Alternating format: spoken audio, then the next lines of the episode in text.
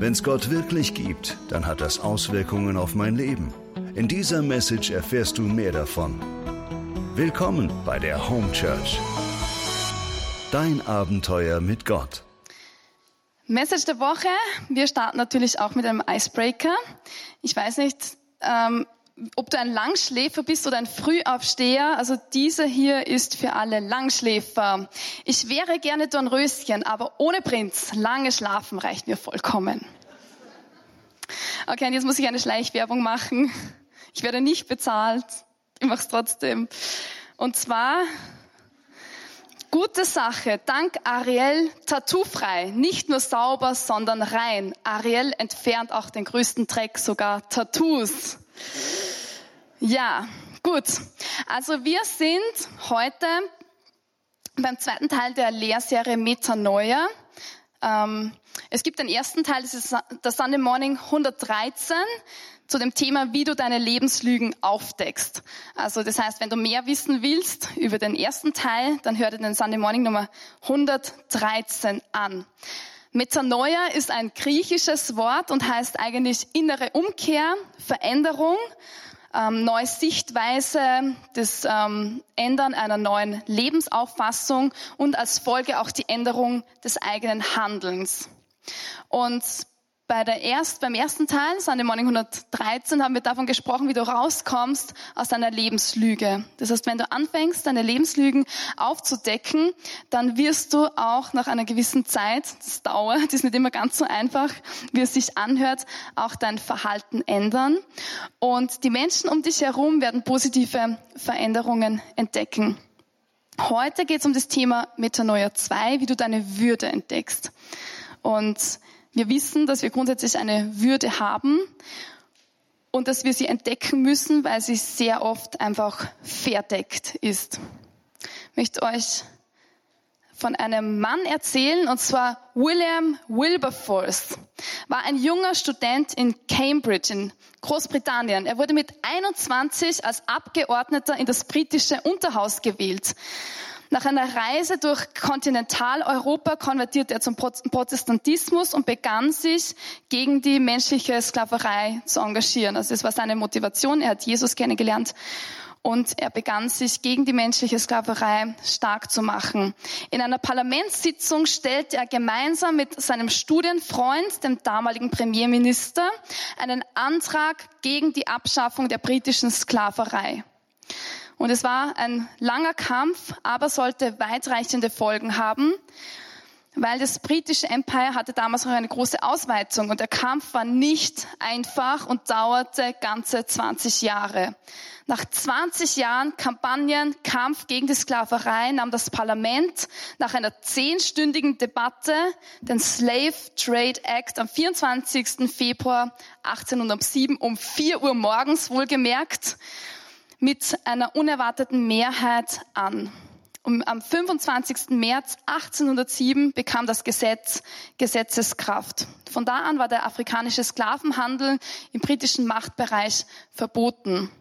Und die Sklavenhändler wurden ähm, den Piraten gleichgestellt. Der interne Sklavenhandel in den außerafrikanischen Kolonien blieb allerdings weiter noch erlaubt. Es sollte noch einige Zeit dauern.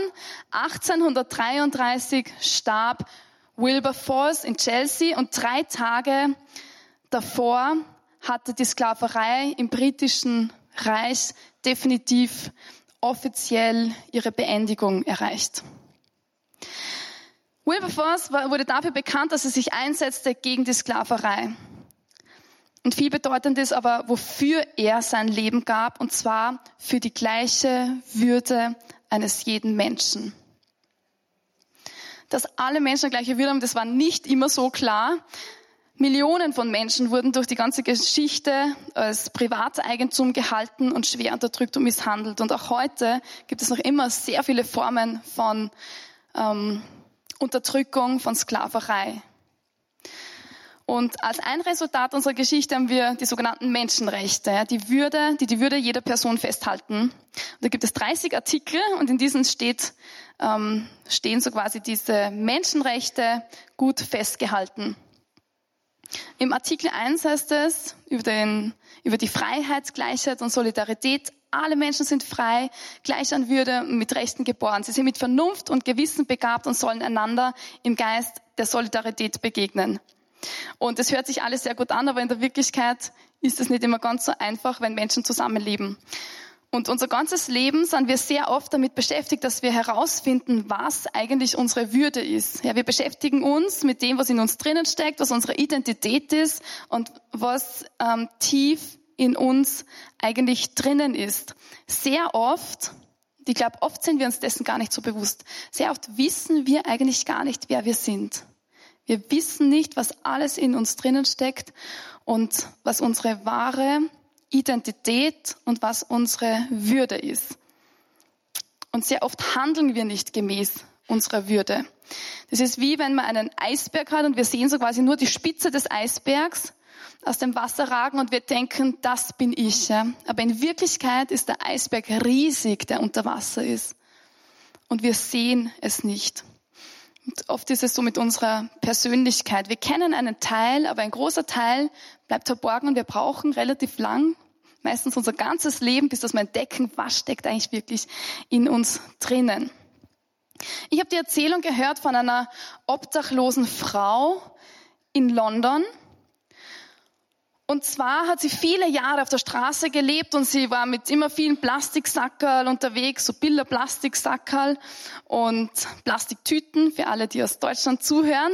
Und es gibt so manche Obdachlose. Wir haben ja auch ein Projekt, das heißt Hope City, wo man mit vielen Menschen, wir nennen sie Freunde von der Straße, ähm, Zeit verbringen und mit ihnen arbeiten. Besonders der Christian, der unter uns ist, er sitzt hier irgendwo, der sich hier auch besonders engagiert. Und es gibt so Obdachlose, die haben ein starkes soziales Netzwerk. Sie sind gut vernetzt und sie haben viele Freunde. Aber diese Frau, sie hatte sehr wenig soziale Kontakte. Sie war immer krantig und negativ und hatte wenig ähm, Leute, mit denen sie Kontakt hatte und ist immer mit ihren Plastiktüten herum und hat eigentlich ein sehr elendes Leben geführt. Und dann eines Tages ist diese Frau gestorben und es war das Begräbnis und jeder dachte, das ist so ein typisches Armenbegräbnis, wie wir das auch oft haben. Es werden 15 oder 30 auf einmal begraben und es gehen quasi gar keine Verwandte hin, weil es oft gar keine Verwandte gibt, die interessiert sind, dass sie das Begräbnis besuchen. Das ist die Dramatik eigentlich. Und es war aber so, dass es ein relativ großes ähm, Begräbnis war. Viele Verwandte, auch weit entfernte Verwandte sind gekommen. Einige sind sogar aus Australien hergeflogen ähm, nach Europa, um bei diesem Begräbnis dabei zu sein. Und wenig später hat man erfahren, warum so viele Leute beim Begräbnis waren. Und zwar hatte diese Frau schon von einem guten Jahrzehnt eine Villa geerbt, mitten im Zentrum von London die leer stand und auch außerdem einige wertvolle Gemälde dazu. Und als der Vikar dann dieses, ähm, der anglikanische Vikar dieses Begräbnis gehalten hat, hat er die Angehörigen gefragt, warum ist sie eigentlich nie in diese Villa eingezogen, ja, wenn sie diese Villa hatte? Und es antworteten diese, naja, sie war so ihren Lebenswandel gewöhnt. Das wäre für sie zu viel Veränderung gewesen. Und wir sind irgendwie schockiert, wenn wir diese Geschichte hören. Es wäre für sie zu viel Veränderung gewesen. Und das Dramatische ist, dass es für uns eigentlich oft unsere Geschichte ist. Also, obwohl diese Frau reich war, hat sie nicht gemäß ihrer Würde gelebt. Und in dieser Geschichte scheint uns das total absurd. Aber sehr oft handeln wir im spirituellen Bereich genauso. Und wir bleiben lieber bei den Plastiksackeln als bei der Villa. Und wir leben nicht unser volles Potenzial. Das, was Gott sagt, oder was Jesus uns sagt, in Johannes 14,2 sagt, im Haus meines Vaters gibt es viele Wohnungen. Wenn es nicht so wäre, hätte ich euch dann nicht gesagt, ich gehe, um einen Platz für euch vorzubereiten. Bist du dir dessen bewusst, dass im Himmel eine Villa auf dich wartet? Bist du dir bewusst, dass du ein großes Erbe hast, dass du eine unglaubliche Würde hast? Gott hat eine Wohnstätte für dich vorbereitet und ist individuell angepasst. Ich glaube, dass es nicht nur eine kleine Wohnung ist, sondern Gott, er denkt in großen Dimensionen. Also freu dich auf eine schöne Überraschung, wenn du nach Hause in den Himmel gehst. Und jetzt die Frage, wie aber kannst du deinen Wert und deine Würde eigentlich erkennen?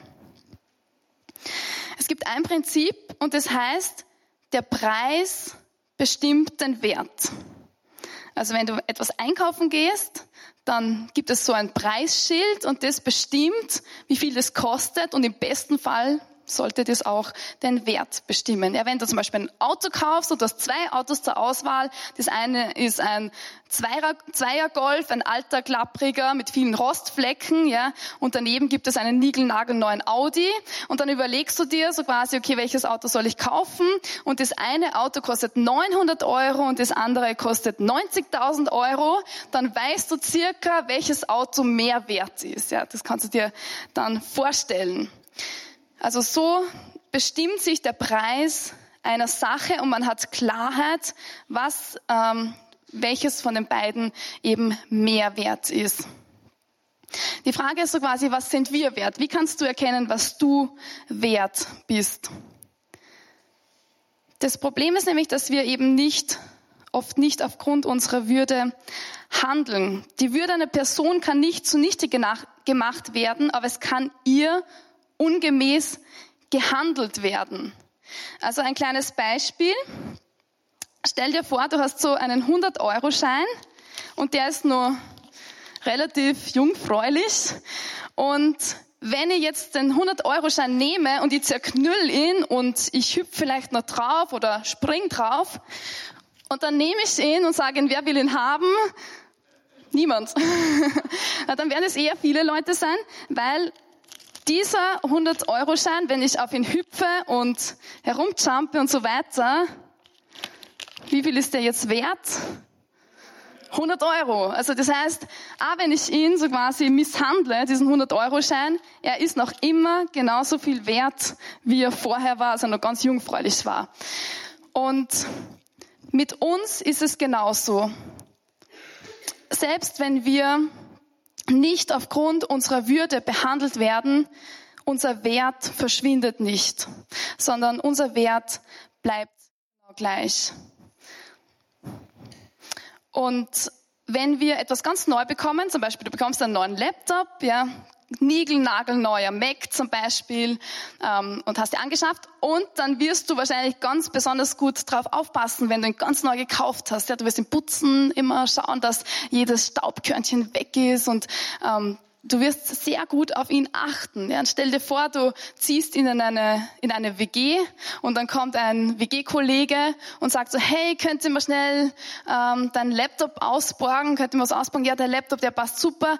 Und dann ähm, hörst du eigenartige Geräusche, so ein Hämmern im Zimmer und denkst dir, was ist da los? Und du schaust nach und dann siehst du, wie er mit deinem neuen Laptop einen Nagel einschlagen versucht. Ja. Dann denkst du dir, hey, Moment mal, stopp, das geht nicht. Und das heißt, heißt, wenn wir einen Gegenstand haben, der wertvoll ist, dann passen wir besonders darauf auf und wir schauen auch, dass der gemäß ähm, seinem Gebrauch oder seiner Bestimmung verwendet wird. Also ein Laptop ist nicht da, um Nägel einzuschlagen. Und genauso ist es bei uns Menschen. Wir müssen darauf achten, dass wir als Menschen nicht uns entgegen unserer Würde quasi verwenden. Du nimmst den Laptop nicht zum Nägel einschlagen, auch nicht als Schneidbrett fürs Tomatenschneiden. Ja, dieser Wert ist so groß, abgesehen von der Nutzumwidmung, als dass du ihn einfach für solche Dinge verwendest. Das heißt, Gegenstände wollen aufgrund ihres Wertes verwendet werden und Personen müssen aufgrund ihres Wertes auch behandelt werden. Wie viel bist du jetzt wert? Sicher mehr als 100 Euro. Also ähm, Im Sklavenhandel kostete durchschnittlich ein afrikanischer Sklave um 1680 in, des, in diesem Zeitraum 17,8 englische Pfund. Das ist ziemlich erschreckend. Das heißt, um 17,8 englische Pfund hat man Menschen verkauft und gekauft. Bei Jesus war das ähnlich. Judas lieferte Jesus für 30 Silberstücke an die Hohenpriester und an die Soldaten aus, die ihn schließlich umbrachten. Aber eins wissen wir, wenn wir diese Zahlen hören, dann merken wir, das kann nicht der Wert einer Person sein. Und die gute Nachricht ist, es gibt jemand, der einen viel größeren Preis bezahlt hat, und zwar für jeden einzelnen von uns. Gott er hat den größten Preis bezahlt, der möglich war. Gott ähm, gab alles. Und zwar auch seinen geliebten Sohn.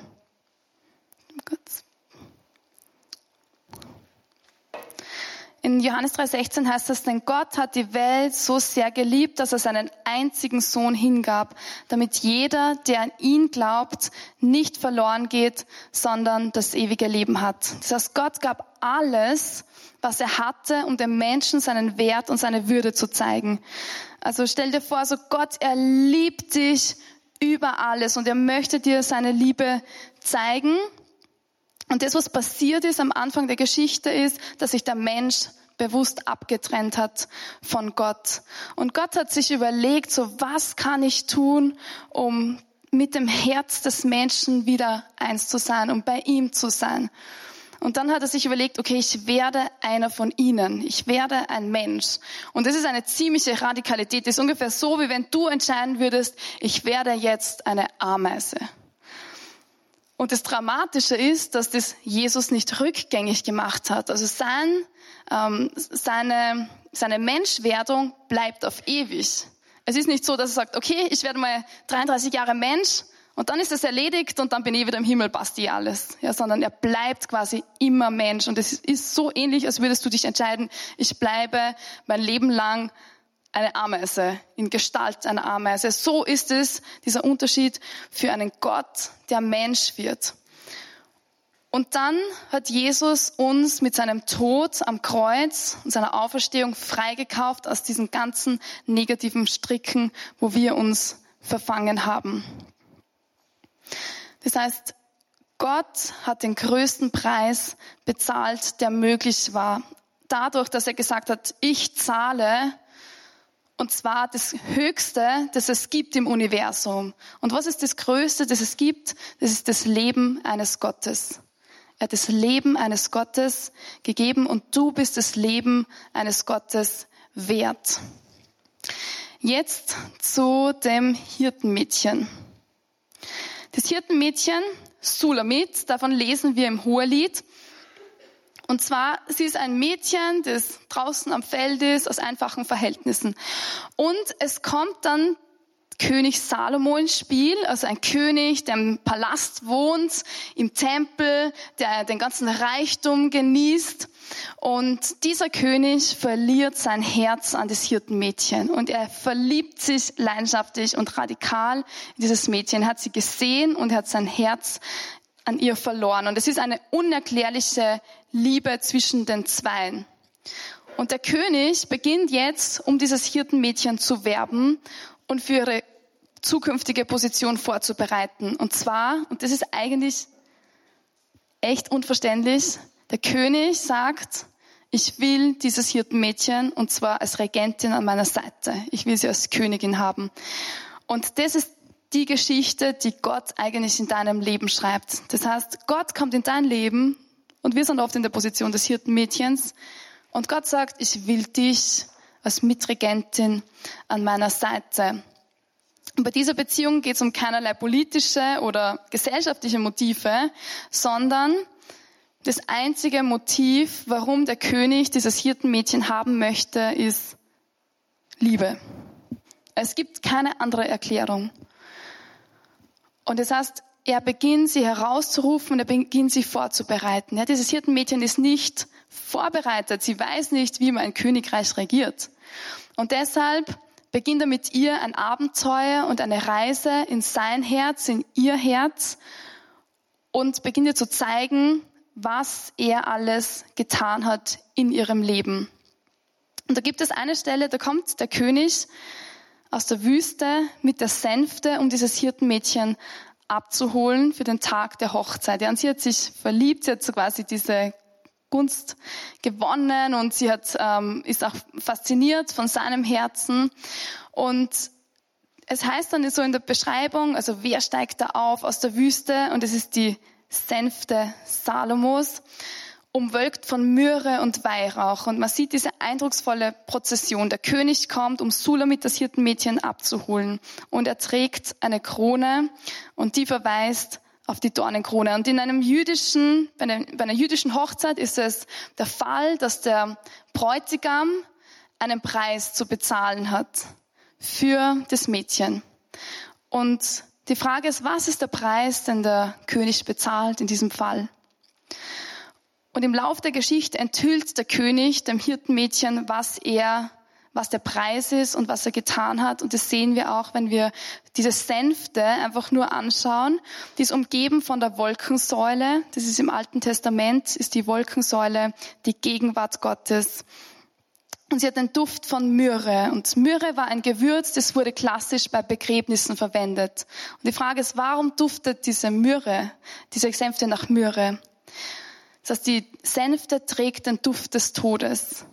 Der König hat sein Leben gegeben für das Mädchen und hat es freigekauft. Und das ist dasselbe, was Gott eigentlich für uns tut. Er kauft uns frei er geht so quasi, er geht weg in die Berge, gibt sein Leben dort, er gibt sein Leben am Kreuz und er weiß, das Hirtenmädchen ist sein Lohn. Diese Sänfte ist aus Holz, steht auch für das Holz des Kreuzes und ist mit ähm, Gold ausgekleidet und das Gold steht für den König.